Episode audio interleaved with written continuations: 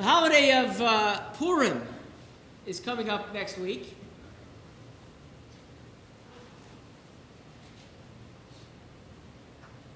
The holiday of Purim is coming up next week. We're all getting ready for the uh, festivities. One of the important themes or messages about Purim is that the whole world at that time had gone topsy turvy. Everything that everyone thought was supposed to happen, the opposite was happening.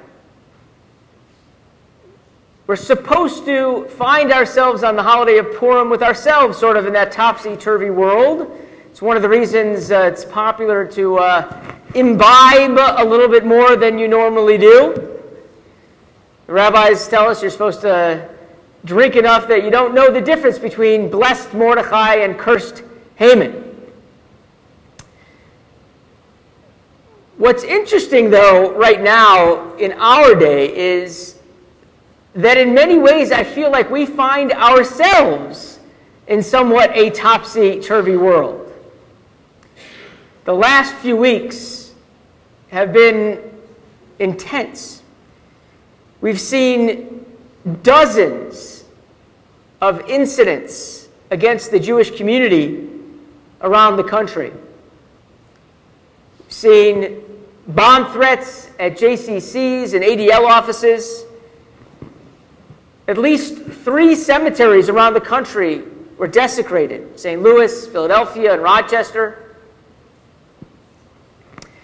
And an example of just how topsy turvy this world is, in St. Louis, it was the Muslim community that stepped up to the plate and raised close to $200,000 to help repair and clean and fix the Jewish cemetery in St. Louis. And an example of just how topsy turvy this world is, just when we thought that many of these incidents were perpetrated by anti Semitic, white supremacists, neo Nazis, it turns out that at least eight of them were perpetrated by someone, Juan Thompson, left wing African American, who did it because he was trying to get back at an ex lover. He was trying to frame her for having uh, made these uh, phone calls or emails.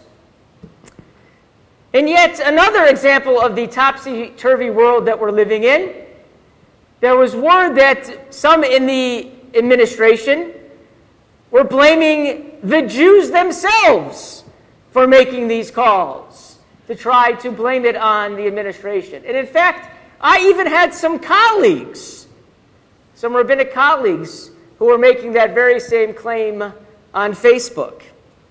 And whether or not it's true, what's clear is we're now suddenly living in a world where at least I'm having a difficult time discerning what's true and what's fake from either side. That's the world that we're living in.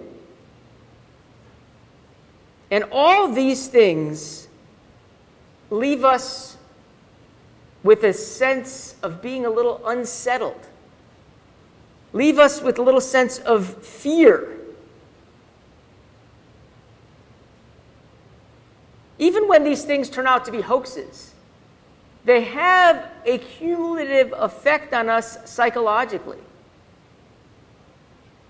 And all this is taking place in, of all places, the United States of America. I'm not sure there's ever been a time or place in the world where Jews have felt more comfortable, safer to be Jews, to behave like Jews, to practice our tradition than we have here in the United States today. And at the same time, over the last couple of weeks, there's been a bit of fear, a bit of trepidation, nervousness that has crept into our community. To the point where we have had to send out letters to our members to parents in the ECC, allaying their fears about our security. We've had to attend community wide meetings about security. Two taking place here in less than a week. We've had to review our safety and evacuation protocols here at the synagogue. We have to have safety and evacuation protocols here at the synagogue. Sadly, none of this is really new for us. Many times, we've lived in times and places where we were lulled into a false sense of security. We had to be ready to move at a moment's notice. We were literally kicked out of just about every country in Europe throughout the ages. The notion of us being a people on high alert and on being ready to move at any moment goes all the way back to biblical times. In fact, goes back to our very Torah portion that we read this morning. God presents to Moses the blueprints for the Mishkan, for the tabernacle, for the Aron, for the ark, and for all of the other accoutrements that would be used in this portable worship space. And the key is portable. The way it was designed, it was designed very much like an erector set or Legos. We snap together and taken apart. The different pieces, the heavier pieces, they would put special rings on them and they would build special poles that they would, when they were ready to move, pile them up together, stick the pole through the rings, and then people would be able to carry the heavier equipment as they traveled from one place to another. They would be able to fold up all of the tapestries and all of the cloths that would uh, make up the tabernacle. Even the altars had these rings with the poles that they could put through when they were ready to carry them. But there was one exception, and that was the ark, the Aron, the Ark of the Covenant.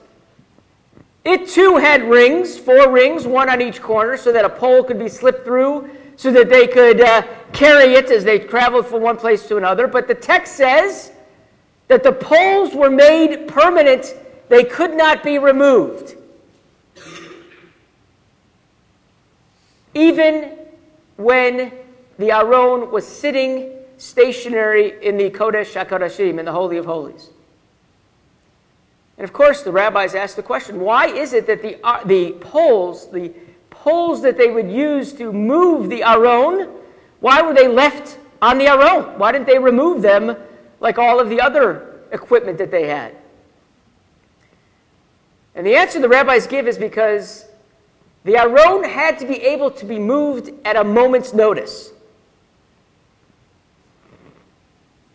All the other things could be left behind if the Israelites had an emergency and had to move in an instant. The one thing that could not be left behind was the Aron, was the ark.